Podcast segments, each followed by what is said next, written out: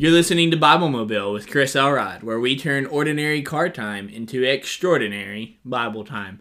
Presented by Family Team, strengthening families to strengthen God's family. There is an old, old saying that goes like this One bad apple spoils the whole bunch. Did you know that this is actually true? Apples, along with other fruits, produce a gas called ethylene, which helps other fruits ripen.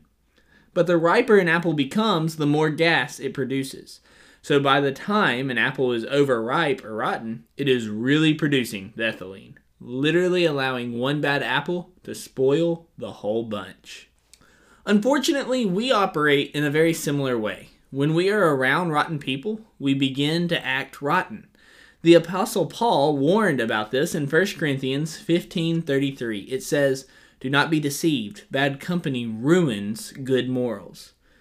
You see, we are easily influenced by the people we spend time with. This means it is critical for us to be surrounded by good Christian friends. There's another saying that goes like this You are who you hang around. Have you ever noticed how you and your friends are so similar? You most likely use the same words and phrases, you think similarly, and your interests become more and more alike. We really do become who we hang around. And Proverbs 13:20 reminds us how true this is. It says, "Whoever walks with the wise becomes wise, but the companion of fools will suffer harm."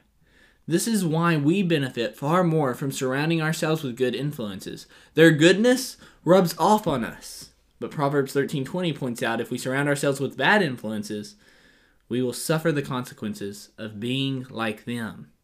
I think the best type of people for us to surround ourselves with are people who will make us better.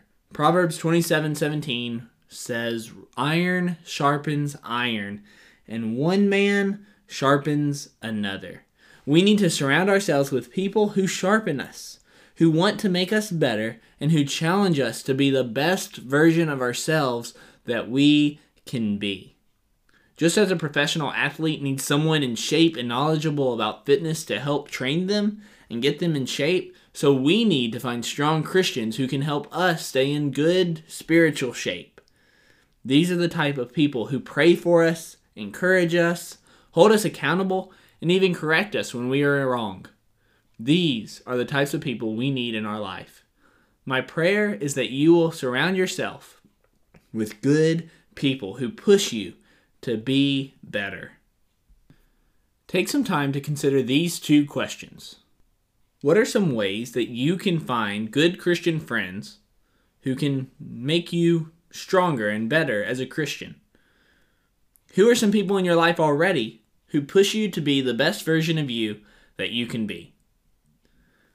Thank you for listening to Bible Mobile. Be sure to check out FamilyTeamYouthMinistries.com. The link will be in the show notes for more great resources for families and teens. And don't forget to spend time in God's Word.